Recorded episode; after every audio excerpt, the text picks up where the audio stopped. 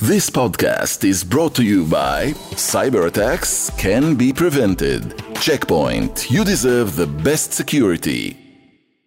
It's August, yet the news has not slowed down even a bit. We will be talking about the fateful verdict in Pittsburgh. Is Israel heading toward a constitutional crisis? And yes, we will be dedicating a large portion of our program to Barbie, just as it should be.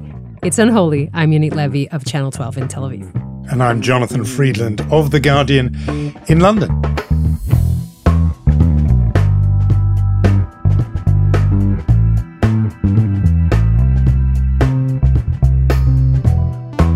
It's Unholy Two Jews on the News from Keshet Podcasts. Um, as you mentioned, uh, our last one before a little bit of a summer break and to get myself in the holiday mood. Um, I did go and see Barbie. Um, it is true to say that such is my commitment to Unholy that I went to see the movie that it is, you know, I may not on my own, left to my own devices, have bought a ticket. I was getting the odd uh, strange look from my fellow cinema goers. Um, but yeah, there we, we will get into that in, in a big way. Um, there was lots to talk about and lots Jewishly to talk about. Barbie, I'm guessing that you went to see the film not wholly or solely out of professional obligation and duty. You know, first of all, I just want to stop and say, pause and say, I'm so proud of what this podcast can achieve. I mean, taking a top British intellectual, sending him on assignments to see Barbie. I mean, no, you thought you'd escape this, but she got her pink cl- clutches all over you, and I, I'm, I'm, I'm proud. I'm proud of Unholy. Look, in all seriousness, we should say you kind of mentioned this. There's a clear Jewish angle to the Barbie story. Her creator is Ruth Handler, uh, uh, who is Jewish. There's a clear Israeli angle to it. The CEO of Mattel is Israeli Ynon Kreiz, who will be our guest in this uh, program. So this story really is in our wheelhouse or in our Barbie dream house, whatever you want to think about it. I saw it as well. We did both did our homework. There's a lot to talk about But uh, before I think diving into fiction, uh, we should talk a little bit about reality, no? We should, and um, reality, particularly of a very kind of sobering kind, coming out of the United States with a verdict. We uh, already had had the verdict in Pittsburgh uh, of guilt for Robert Bowers for committing the gravest, most lethal anti-Semitic attack in American history. It happened uh, in on October the 27th, 2018. The jury in Pittsburgh had already found him guilty of all 63 counts of federal crimes, hate crimes, murder, a whole string. What was still to be decided was the sentence. And on Wednesday, the judge in the case uh, announced that the jury had decided unanimously that the gunman should be sentenced to death. Apparently, the jury had deliberated for 10 hours over this question. The relatives uh, and survivors of the attack had themselves been quite divided about whether or not they were seeking a death sentence. There there had been no consensus on that, but the, that is the verdict. And so Robert Bowers will be put to death. I mean, we should say it's not going to be immediate. This is the United States. What then follows is years, possibly even decades of appeals and process as it will go through higher and higher courts. But that is the sentence that's been passed. And it prompted just two sort of thoughts with me. The first was about, and you'll remember because I talked about it on here, about my own visit to the Tree of Life community when I was in Pittsburgh in the autumn last year. I was there to cover the uh, mid- midterm elections in Pennsylvania. And I say community rather than synagogue because they are not, they are no longer meeting in the building. That building is still, you know, a murder scene and a crime scene and has been sort of fenced off and, re, you know, rebuilding work is going on there. And instead they'd be relocating to another synagogue where they were gathering. And it was a very, very poignant visit because it was a small congregation. It was a small gathering that evening, Friday evening. And I spoke to people there afterwards and the rabbi said to me, look, you know, it's partly due to the pandemic and, uh, and so on, but it's partly because some people just could not um, recover their faith after what they'd been through uh, in October 2018. So the community there is still hugely in the shadow of that event. And then the other thing that came to my mind was just this death sentence and what, you know, how that sits with us as Jews because Jews have had historically a very ambivalent relationship to the death penalty, and, and, and that ambivalence extends to Israel itself. Mm-hmm. It, it, it, does indeed. I mean, uh, uh, Israel abolished the death penalty uh, for murder in 1954. It's still in the books for uh, war crimes, crimes against humanity, crimes against the uh, Jewish people. It was handed down only twice in the history of the country. Uh, 1948 is uh, Meir Tobianski is uh, an IDF officer uh, executed for espionage charges. By the way, later it was clear that he was innocent, but of course the most famous story uh, in Israel uh, is Adolf Eichmann uh, for his part, executed for his part in uh, perpetrating the Holocaust. This is 1962. Ever since, not used in Israel, as I said, uh, officially also abolished even before. There have been calls in the Israeli right to bring it back for terrorists. That is a whole big argument. But essentially, Israel being slightly an exception in the Middle East for not uh, having a death penalty penalty used. I have to tell you, uh, Jonathan, another thing from the Israeli kind of perspective is just how the effects of this uh, horrendous murder massacre uh, essentially uh, uh, affected i think the jewish community in the united states in israel it's always you can't have enough security. But I think something changed very dramatically for the Jewish community uh, in America after this and the beefed up security that they have now, not only in synagogues, not only on holidays, but also in JCCs and Jewish centers and in, in Jewish schools. This is all a lot of work from, I think, particularly uh, the JFNA that that sort of um, found funding and, and, and secured funding from Congress to help with that, because that is something that has become very, very important. The world we live in, we're fortunate enough to not have an incident of this magnitude happen again, but we're unfortunate when we look at the the data and the anti-Semitism that's just on the rise. And I think that the Jewish community is very smart to to be um, to secure themselves. Yeah, it's one of the big differences. Um, I was going to say between Jewish life and non-Jewish life in the diaspora. In other words, it's one thing that Jews always cite to explain to non-Jews why anti-Semitism is not just a historical phenomenon, part of the past, but instead part of the lived reality of Jewish lives today. Jews will often say, my kids have to go to go through security to go to their school. Yours don't if they're talking to somebody not Jewish and their kids go to a Jewish school. And they also say, look, we have to have security outside our house of worship. You know, you, meaning other religions and faiths, do not necessarily have to take that precaution. It's one of the ways of explaining Jewish life to in diaspora, but not only to uh, to non-Jews, but also to Israelis. I think it is something that when Israelis are in, say, Britain or Europe or the United States, it can pull up people short to realize that there are, you know, guards, sometimes even armed guards outside synagogue buildings in a way that, that would obviously not be, uh, you know, imaginable elsewhere. On this point of attitudes, I think it's uh, interesting your point about Israel being an, a sort of outlier within its region, even in sort of in the in diaspora communities, Jews are more opposed to the death penalty than others. I mean, there was Gallup polling in the United States showed only 54% of Jews believe the death penalty was ever morally acceptable, which is interesting because that's still a majority, mm-hmm. even though, um, but that number was lower than it was for Catholics. Among religious groups, the lowest support for the death penalty is among Jews.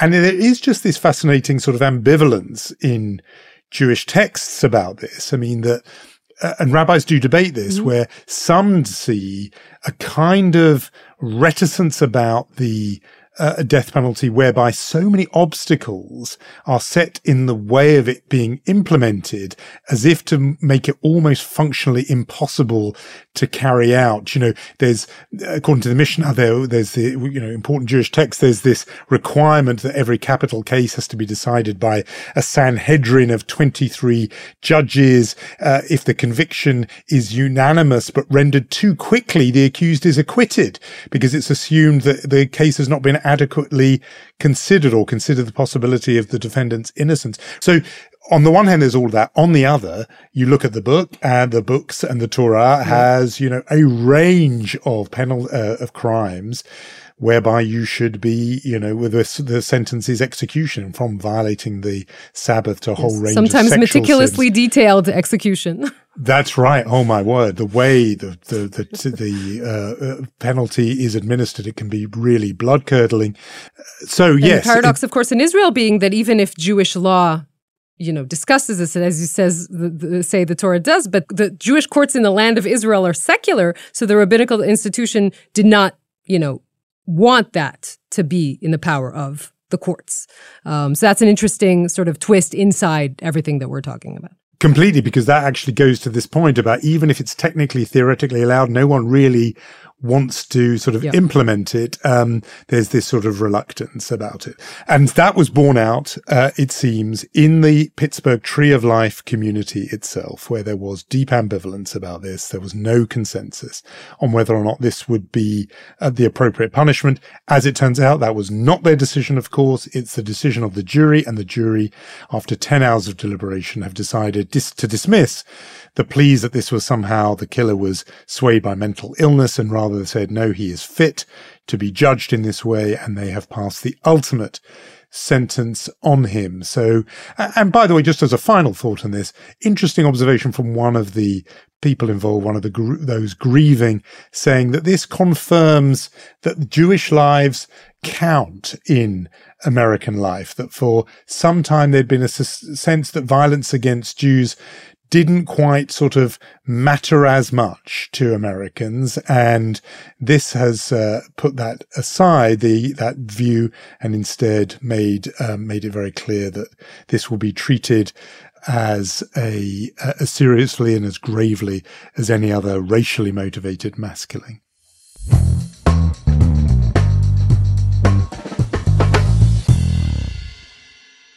So, uh, moving from diaspora to Israel, this week uh, we saw.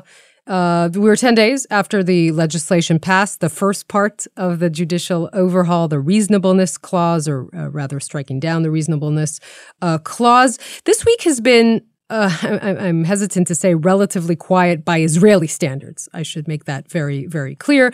This is the state of the play. We have heard from a number of Likud ministers, um, something like a mini rebellion, maybe. People like uh, Yuli Edelstein, Gila Gamliel, David Bitan, saying, you know, out loud, yes, we voted with this, but don't you count on our vote next time. Many people have thought that this is a spin meant to calm the streets down more than anything. There's another option, which is they are just simply uh, fed up with Yariv Levin, the justice minister running the show, and they want to say this is, you know, enough is enough for us. The protest movement on the other side uh, will continue. It was week 30 on Saturday. The protest movement in Israel is entering its eighth month. Massive demonstrations, um, mainly in Tel Aviv, Kaplan Street. The plan is to continue, maybe less centers, but still going to continue throughout August. That is that side. And most importantly, all eyes on the date 12th of September the Supreme Court uh, sets an official date to hear petitions against Netanyahu's overhaul bill. For the first time in history, 15 judges will sit in judgment. And the big question will they strike down this legislation? Remember, it is an amendment to the basic law. So the question is will they essentially deem this an unconstitutional constitutional amendment? Esther Hayut, Chief Justice, will be stepping down in October. So this might be uh, a historic moment uh, for her.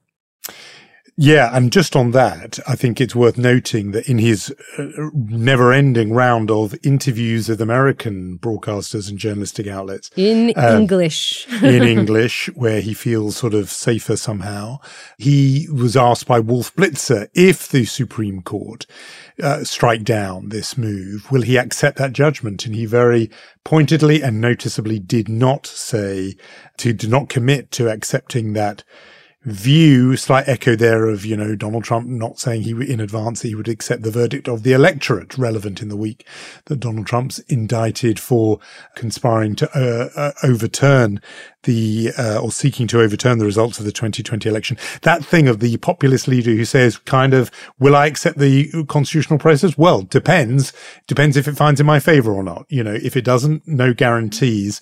I thought that was significant. And I also thought not that we're going to preempt our own choice of chutzpah nominee because that comes later in the episode, but I did think, um, uh, it was a little example of chutzpah that Netanyahu, when asked about this point, said, look, this is like the US Supreme Court throwing out a constitutional amendment as unconstitutional. Well, no, it really, you know, it really is not anything like that at all. Um, without getting into a civics lesson, the Israel Parliament with just Let's one get vote. into a civics lesson on that.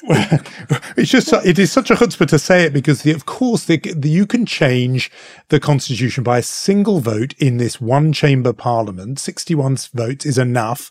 You attach the word basic, and you've suddenly changed the constitution just by passing a normal law. If the comparable situation in America to change the constitution is the House, the Senate, the president, and 38 of the 50 states all have to approve a change. It is not the same thing. Of course, the Supreme Court in America would not be in a position to do that because it would have gone through all those other hurdles and hoops. In this case, there's been nothing like that. It is the whim of the sitting government of the day. And it is a classic move by Netanyahu, who, because of his American accented English, manages to speak, seem authoritative about how America works and how it compares to Israel. No comparison. Do not allow uh, yourself to be bamboozled. And it was a chutzpah of him to say it, in my view, but at the key point, not committing to going abiding by the verdict on September the 12th. I, I want to add to what you're saying, and you're completely accurate. Basic laws in Israel can be changed with a regular majority. That is a huge difference. And I'm sure that the prime minister did not forget that. But I want to emphasize the fact that time and time again, not only in this interview uh, with Wolf Blitzer on CNN, he refuses to say clearly that he will abide by the High Court's ruling on this uh, judicial overhaul law. This is a massive thing to, to consider. Now, many have pointed out that what he's trying to do here is to send a signal to the judges because Israel's court has never, with all its powers, never struck down a basic law. And he's trying to send a, a message to them saying, I don't believe they're actually going to do that. But if you're trying, and first of all, you know, you're the prime minister of the country, you need to adhere to the rule of law. But if you're trying to send a message on at the same time, right, calling it minor changes and saying democracy is is Israel's going to remain a democracy, how are you calming anyone by not clearly saying that you would adhere to a Supreme Court's decision? So the Deus ex machina that some people are hoping for here, the thing that for, that could come and somehow upend the whole drama, is this talk, and we, you know, Tom Friedman talked about it on the podcast a couple of weeks back, is this talk of a potential breakthrough with Saudi Arabia and some kind of normalization deal where maybe the price could be that somehow, if Israel's to get the signature it wants on this deal, it has to row back on on the current sort of course of action.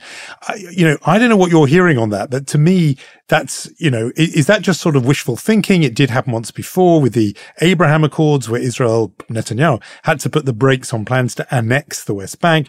Instead, that was the price to get you know a handshake with the United Arab Emirates and so on. How likely is this, or is this fantasy talk? Do you think? Yoni? Look, if this is to happen, and we should remember this is the big story is United States recalibrating its relationship with Saudi Arabia. Israel is, as much as we like to think of ourselves, the center of everything. Israel is a small part of this whole story. And the theory goes like this. First of all, if it is to happen, there is a window of six to eight months in which the Biden administration can have its attention to it, have the bandwidth to deal with it. MBS might be on board, Netanyahu might be on board, and then this could happen. But politically in Israel, we don't know what the price that Israel will have to pay on the Palestinian uh, in the Palestinian realm will be, but it, there will be something that is for sure. And in the internal Israeli politics right now, dictate that it will be impossible for Netanyahu to hold together this far right ultra nationalist government with some sort of uh, concessions to the Palestinians. So in that scenario, and again, we're all in the hypothetical, right? He will have to, his coalition will somehow break apart. Ben Gvir and Smotrich being the unruly, more extreme elements will have to leave the, the, the coalition. And somehow for this historic moment, Benny Gantz, Yair Lapid, Yair Lapid, leader of the opposition, Benny Gantz, uh, the strongest person in the poll, will somehow form a government with Netanyahu. By the way, they are saying they will not. Ben Gvir is saying clearly, oh, if this is the scenario that will happen, next elections I'm going to get not 14 seats, but 30 seats. But remember, this is a historic story. If it does happen, it will, first of all, change the makeup of the government and change the whole story of the judicial overhaul will have to uh, halt because there, there, will be no uh, way that this will move forward. There are so many moving parts in this story. I threw out to you that scenario that eventually Benjamin Netanyahu will be the person sent by the Biden administration to try and convince some of the Republicans reluctant to vote for this in Congress why they should vote for this. That would be a paradox upon paradox or irony upon irony, whatever you want to think about it. I think we're still pretty far, but Eli Cohen, who's the Minister of Foreign Affairs, said on Channel 12 this week, we are closer than we ever were to this kind of normalization with Saudi Arabia. So things are are happening. I don't think we're seeing the whole picture,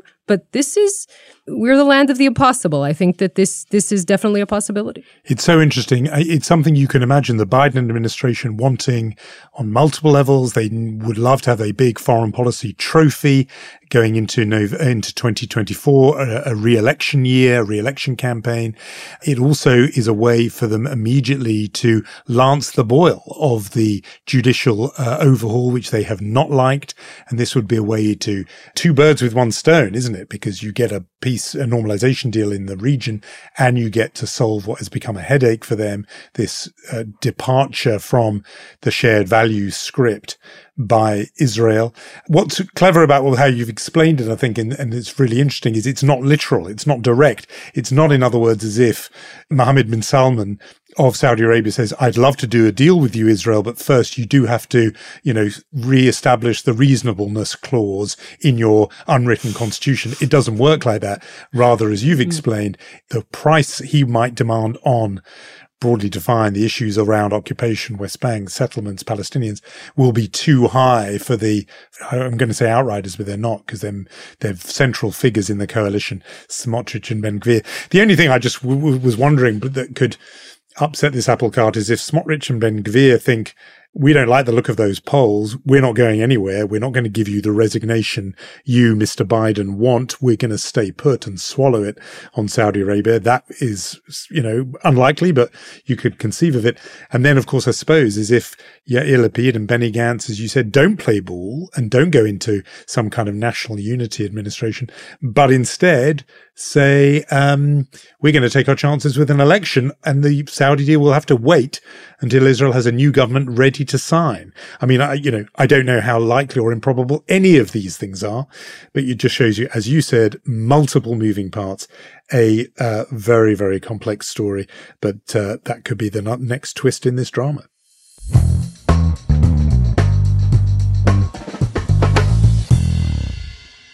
So, D- Jonathan, you were uh, talking about twists and dramas, and that is my cue to pivot us to another kind of drama. I think we need a little bit of pink in our lives. So, may I change gears from Bibi Land to Barbie Land?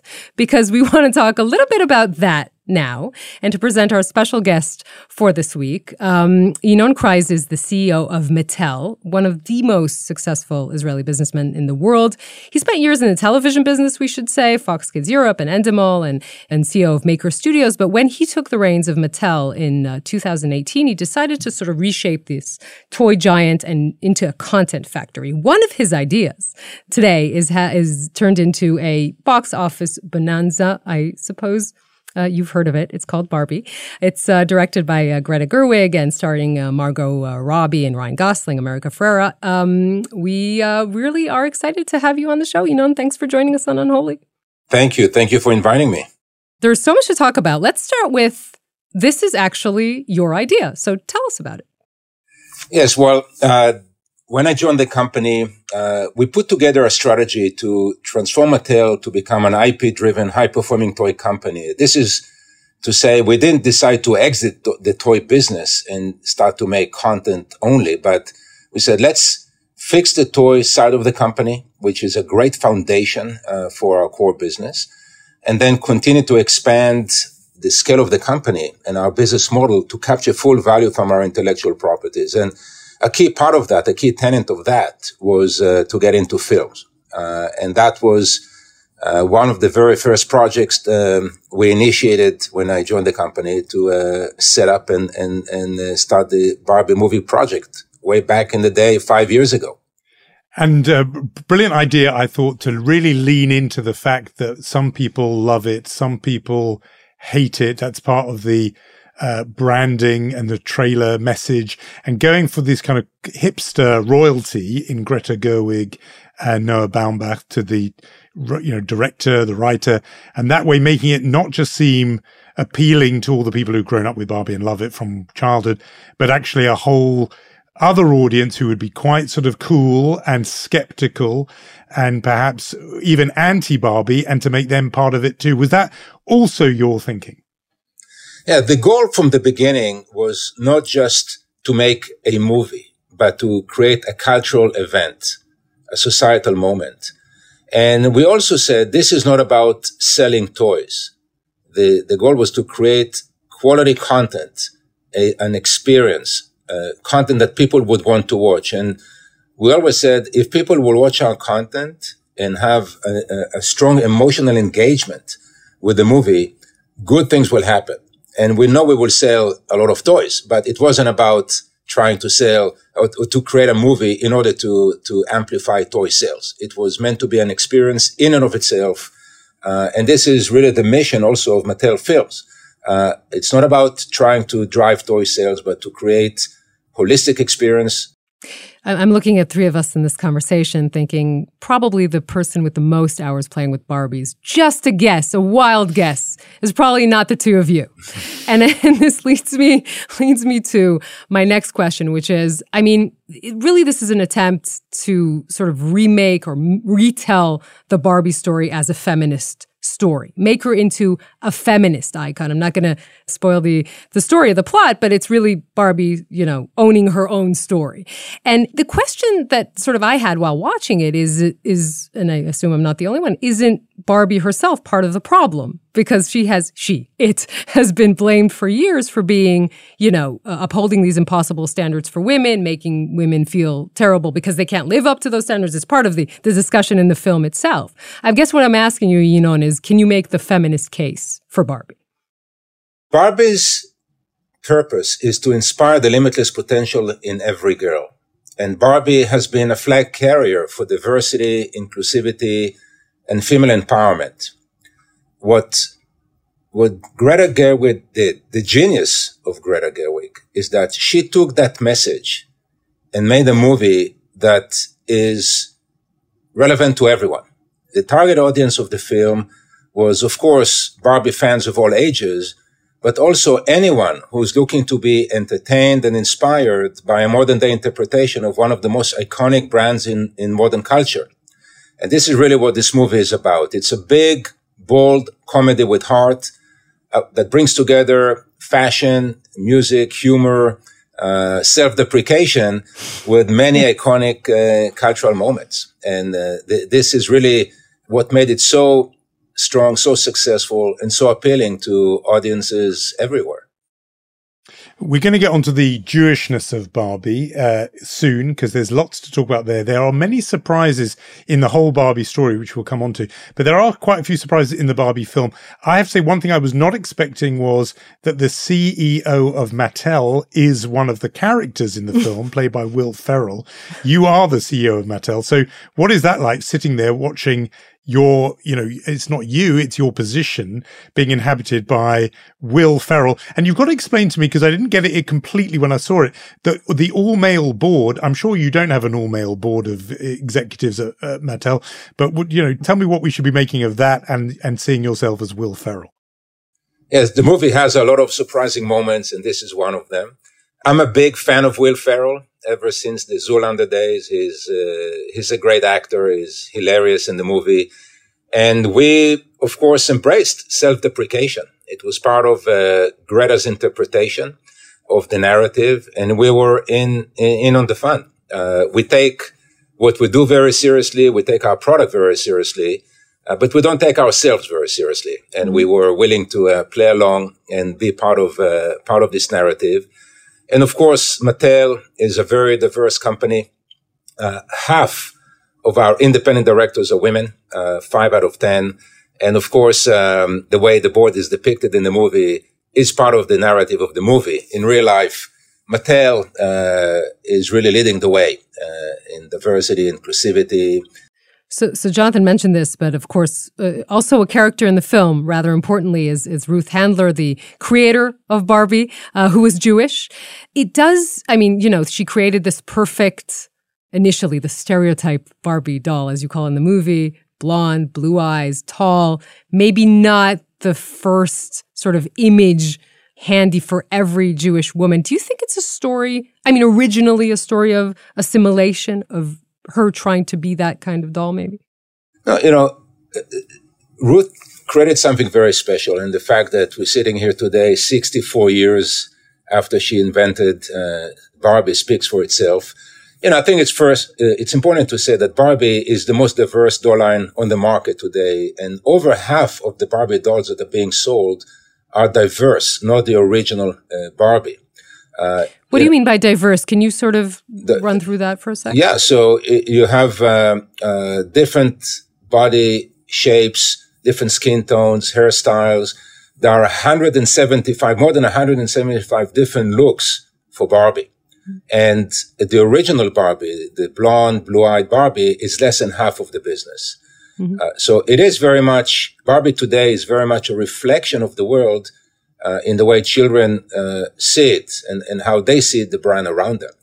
And Barbie has uh, inspired careers, different careers among girls, including astronaut, pilot, firefighter, journalist, entrepreneur. And, uh, you know, Barbie traveled to space in 1965, four years ahead of Neil Armstrong.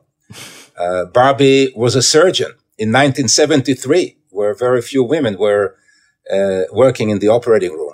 Barbie was already a CEO in 1985, so early on, uh, before women began to break the glass ceiling. And of course, Barbie ran for president in 1992 already, uh, and has run for presidency ever since.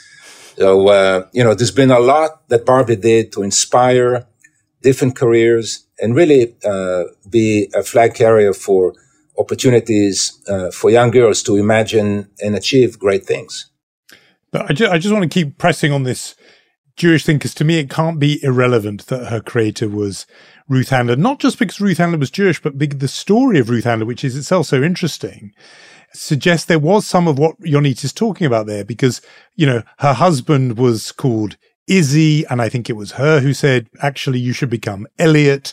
Instead, that's the L part of Matt L, because his business partner was known as Matt there was this sort of drive to be, and it wasn't unique to Barbie or her, this drive to fit some kind of all American ideal. And I think about those, you know, the first Hollywood studio bosses, and now Mattel is a movie company, who also created, you know, these most, many of them Jews, the Warner Brothers, Sam Goldwyn, Harry Cohn, Louis B. Mayer, who had this ideal of the all American white picket fence family life. And uh, it was a goal that in many ways was out of reach for them as Jews. And I'm wondering if a woman who looked like Ruth Handler created this. Yes, I know it's diversified since, but originally blonde, blue eyed, ideal. There was something quite Jewish about that. It was trying to um, embody something that was for them out of reach. I mean, it's not just us who think this, by the way. Uh, Saudi Arabia, you know, in 90, in 2003, 20 years ago, outlawed Barbie temporarily saying Jewish Barbie dolls with their revealing clothes and shameful postures are a symbol of decadence to, of the perverted West. I, you know, that's a long, that's 20 years ago. But the Jewishness of Barbie, there does seem something in that story. Well, you know, it's true that uh, the founders, the handlers were Jewish. But Barbie today is really a representation of the world through the eyes of children. Uh, it's not uh, trying or, or, aiming to represent any particular heritage. It is really about being a representative of the world as children see it, being diverse. Also, what the movie does, it really is about appealing to broad audiences and telling a narrative and also reflecting some of the history and how the uh, how Barbie came to be, but really reflecting the world through the eyes of children and speaking to broad audience um, uh, globally, not just Barbie fans, but to anyone who's looking to be um, entertain and inspired. And I think it's also worth uh, saying that for the movie, uh, what we see is that it's not just appealing to women, but we see men go, groups of men go to watch the movie. Uh, interestingly, also the movie is doing very well internationally. Mm-hmm. So while Barbie, in some cases, uh, being perceived as an American icon, is, is, seeing such strong performance internationally, larger than or uh, more higher box office numbers than the US. And it's not that the US is not doing well. uh, so it's really uh, very much about um, international appeal. And you know, Barbie today is a pop culture icon. Barbie is so much more than a doll. Mm. Uh, it is a pop culture icon, and this is really uh, playing out in in in part of the success of the movie. There has been, though, uh, sort of criticism, uh, critique from the right, calling this a woke film and saying it's anti-men. Certain uh, right-wing pundits who have podcasts burning uh, Barbie dolls. Uh, what do you say to that? To that critique?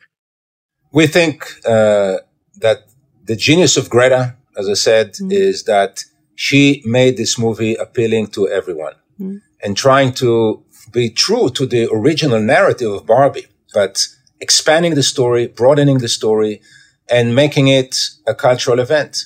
There are many elements in the movie. Um, you go to see it. Some people take uh, focus on the humor, either on the emotional part of it. Some people just enjoy the references to classic movies in the narrative, mm-hmm. and you see people, same people, laugh, uh, you know, laugh, laugh out loud, and then 15 or 20 minutes later, cry emotionally from what they see on the on on, on the screen. So it is a a very fulsome experience that is very unique, and you have really. A, a broad offering of music, which is as diverse and eclectic as what we see on the screen. So um, we need to talk about Ken. You know, I think this is an important subject um, because there was more of Ken in the film than I was expecting. As a brother of two older sisters, I remember the Barbie dolls, but you know, I don't remember a Ken doll ever making it into our house. But um, he is, and his obsession with you know being doing good beach. He's constantly on the beach, and it's volleyball and you know beach balls and so on. Then I read that you are a former windsurfing instructor and kite surfing instructor. and I th- the, the subversive thought crossed in my mind, which is not only are you there as Will Ferrell, but maybe you're Ken. I'm not sure you heard that theory before. uh, I take it as a compliment, but uh, all kidding aside, uh, yes, Ken Ken is uh, is a key uh, key part of the narrative and uh, the role that Ryan Gosling plays is just incredible. He, he really puts out a, a, an amazing performance. And of course, Margot Robbie as well. We have two superstars with an incredible cast that uh, are just, uh, you know, acting phenomenally and, and representing the, the, the characters so well.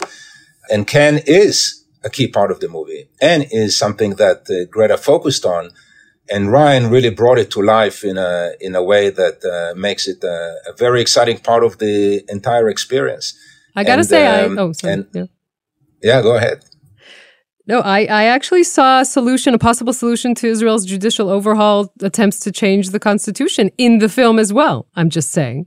So you see, you also found your own uh, narrative there that appeals to you. So everyone finds something in this movie, and this is really the, the magic uh, that yes. that happened here, and and we're so proud of what Greta did. Uh, our role was to provide a creative platform to amplify Greta's vision and to create something very special.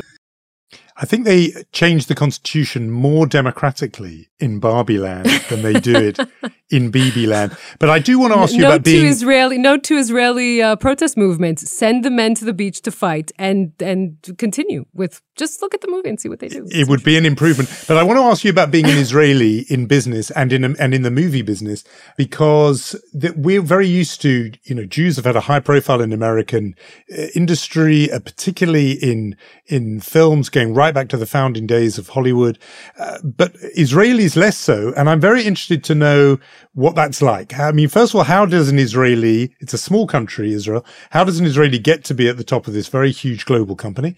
But also whether, you know, whether you feel that you have the same sort of angle and voice on Hollywood and film and movies that American Jews have had for decades, or whether being Israeli puts adds a very different dimension and what that different dimension might look like. Look, I'm uh, I'm very proud of my uh, Israeli background and heritage. Very proud of uh, who I am, and you know where my family is from, and the language we speak at home, and um, and everything that comes with it.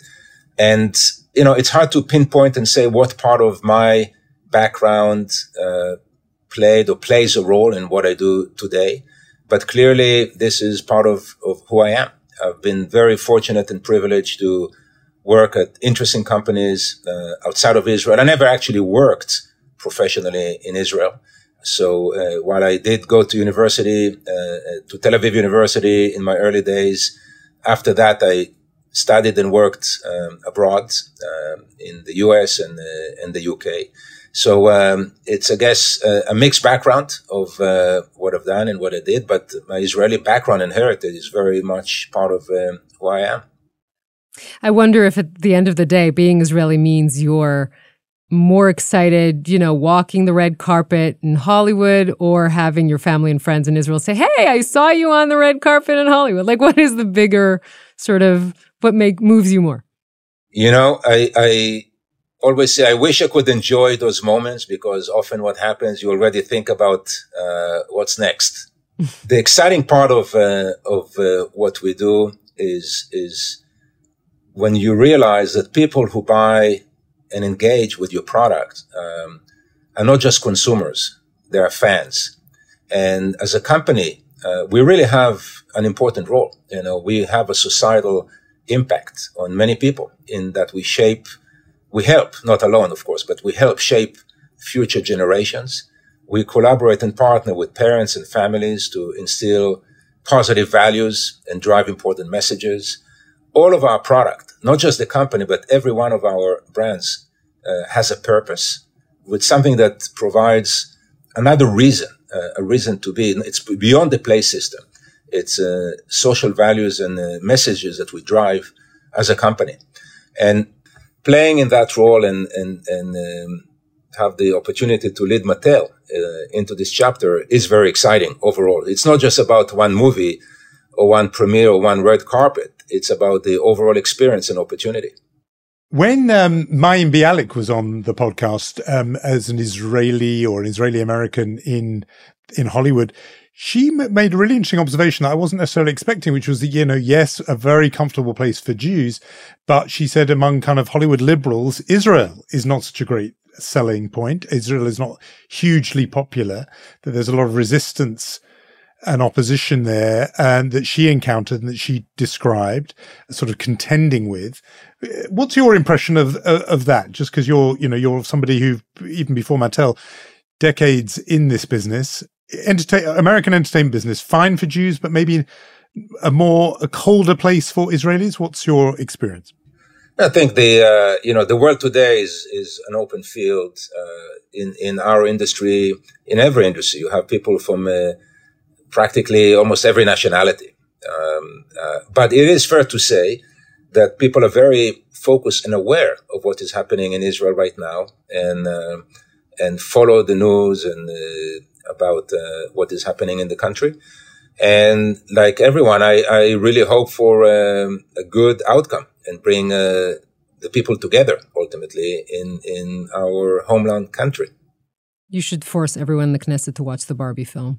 Um, that might help. Um, Ynon, thank you so much. Ynon Kreiz, CEO of Mattel. Thank you so much for talking to us. Thank you. Thank you very much. Uh, uh, Jonathan, great to be here. Thank you. Thanks, Ynon. Thank you, Ynon.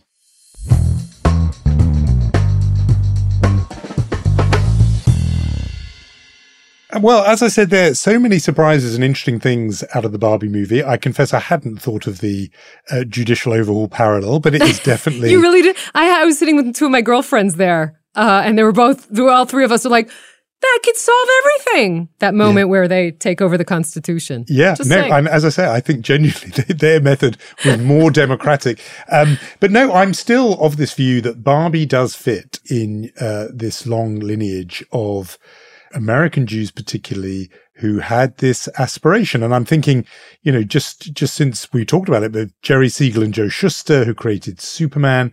I think I may have mentioned before on the podcast the, the novel Kavalier and Clay by Mike, Michael uh, Chabon. Um, again, only one turning, of my favorite books. I only mean, one of my favorite books of all time. Okay. I mean, and well, if that's, if, if you're packing summer reading books, that one and Yiddish Policeman's Union, I think are Indeed. fantastic. But the point about Kavalier and Clay, the thing it touches on is this fantasy in that particular case about, you know, Jewish power after the Holocaust and Jewish powerlessness.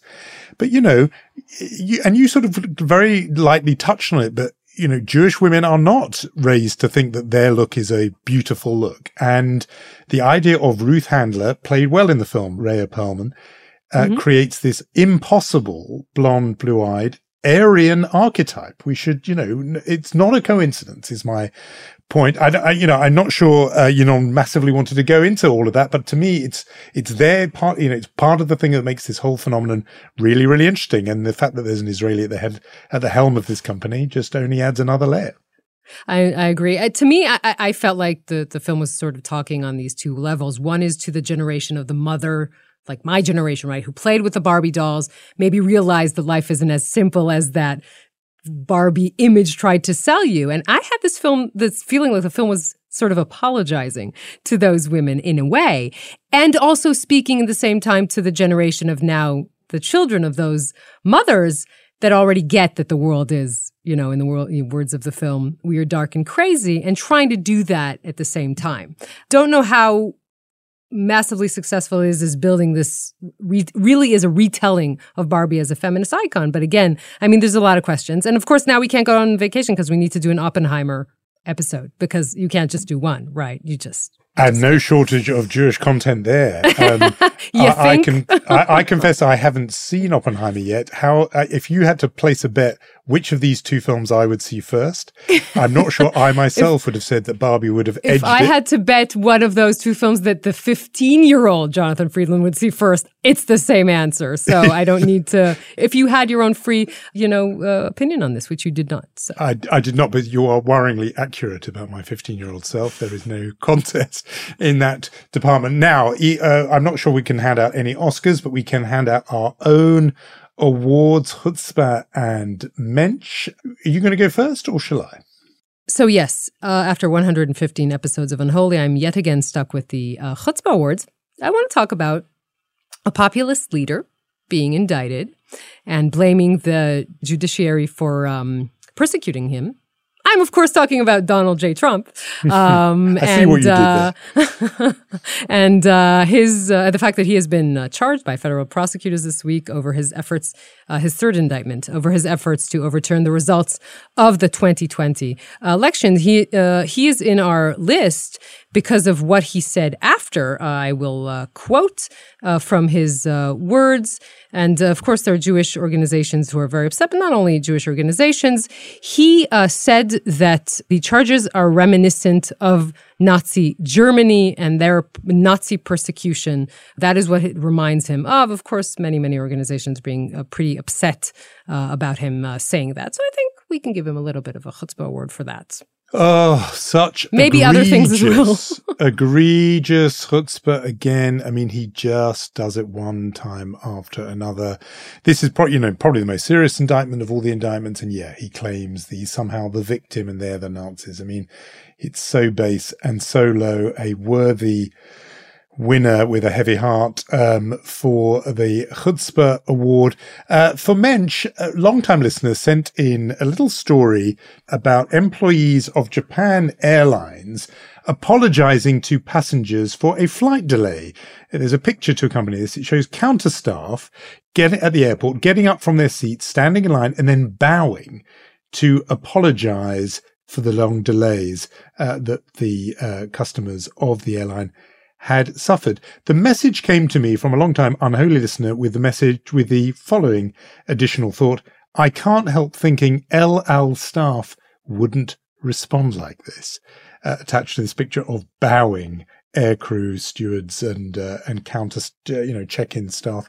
I immediately, of course, forwarded that to you, Yonit, which in- elicited an interesting, some may say defensive response. An automatic response from me. I, I wrote to you instantly when you said, I can't help thinking El Al staff, or, or you forwarded this, I can't help uh, thinking El Al staff when we respond like this. I wrote, whereas British Airways crew would totally bow to passengers. I've seen them do it a million times. Um, It's totally fair. Yes. Um, and in a way, you sort of caught me out there because, you know, I was, the, it, the joke landed with me. I thought, oh, yeah, that's funny. El Al stuff, of course not. But you make a very fair point. Well, First of all, it seems like I'm ready for my foreign uh, foreign ministry position. No, I'm kidding. Look, what this obviously indicates is that Israelis feel very free to diss on El Al, the national carrier. But if anyone else does it, then they automatically get very upset. So that was what this was story. Uh, it's a indicates. bit like Israel itself. Um, attitudes Maybe, there maybe. too, and the national carrier is cav- covered with the same uh, blanket of protection, which is I can say what I like, but you can't. Uh, in some ways, the premise for the entire podcast that we're um, doing here. Uh, anyway, mention of the week: the counter staff at, or mention plural, for the uh, counter staff at Japan Airlines for setting a lead, which no doubt El Al staff will be first in line to replicate and follow next time there is any kind of delay. Although I'm sure you'll, you'll tell me El Al planes are never ever delayed and only run with exemplary perfect efficiency. Don't put me on the spot, but this is a good uh, segue talking about airlines and uh, crew to talk about our uh, going off or let's say attempting to go off because I think ever since we started this two and a half years ago, we never actually had a summer in which our planned hiatus stayed the same. There's always some sort of event that brought us back to updating you. And we will do that if need be, but we are taking a few weeks off and we will bring you, as become our tradition, our, you know, favorite conversations. Some of them are surprising. Um, and Jonathan, you have a good vacation. No ignoring my calls because I'm, you think I'm calling you back to the unholy desk. I probably am, but still don't ignore my calls. Yeah, I mean, there's certainly I, I, not as not that I've looked, but there's not any kind of blocking or filtering software available um, to enable that uh, uh, any emergency calls that come will get through. And of course, we will be back if we need to be back. As Yonit says, we are going to make an attempt. Three years in to have an unbroken summer. It won't be uh, unbroken for all of you, though, if you're listening, because we will be bringing you some conversations we have loved each Friday, dropping into your podcast feed in the usual way. So hopefully, it is a seamless service. If not, Yonit and I will stand in front of our little counters and bow in apology, Japan Airlines style. Um, You but go otherwise, first. Um, but we will say our thank yous to our incomparable team. A huge thank you to Gaia Glazer and Omar Primat for putting up with all of our shenanigans, especially Jonathan's shenanigans. And uh, thank you to Rom Atik. And we'll see you soon. Have a great summer. see you then.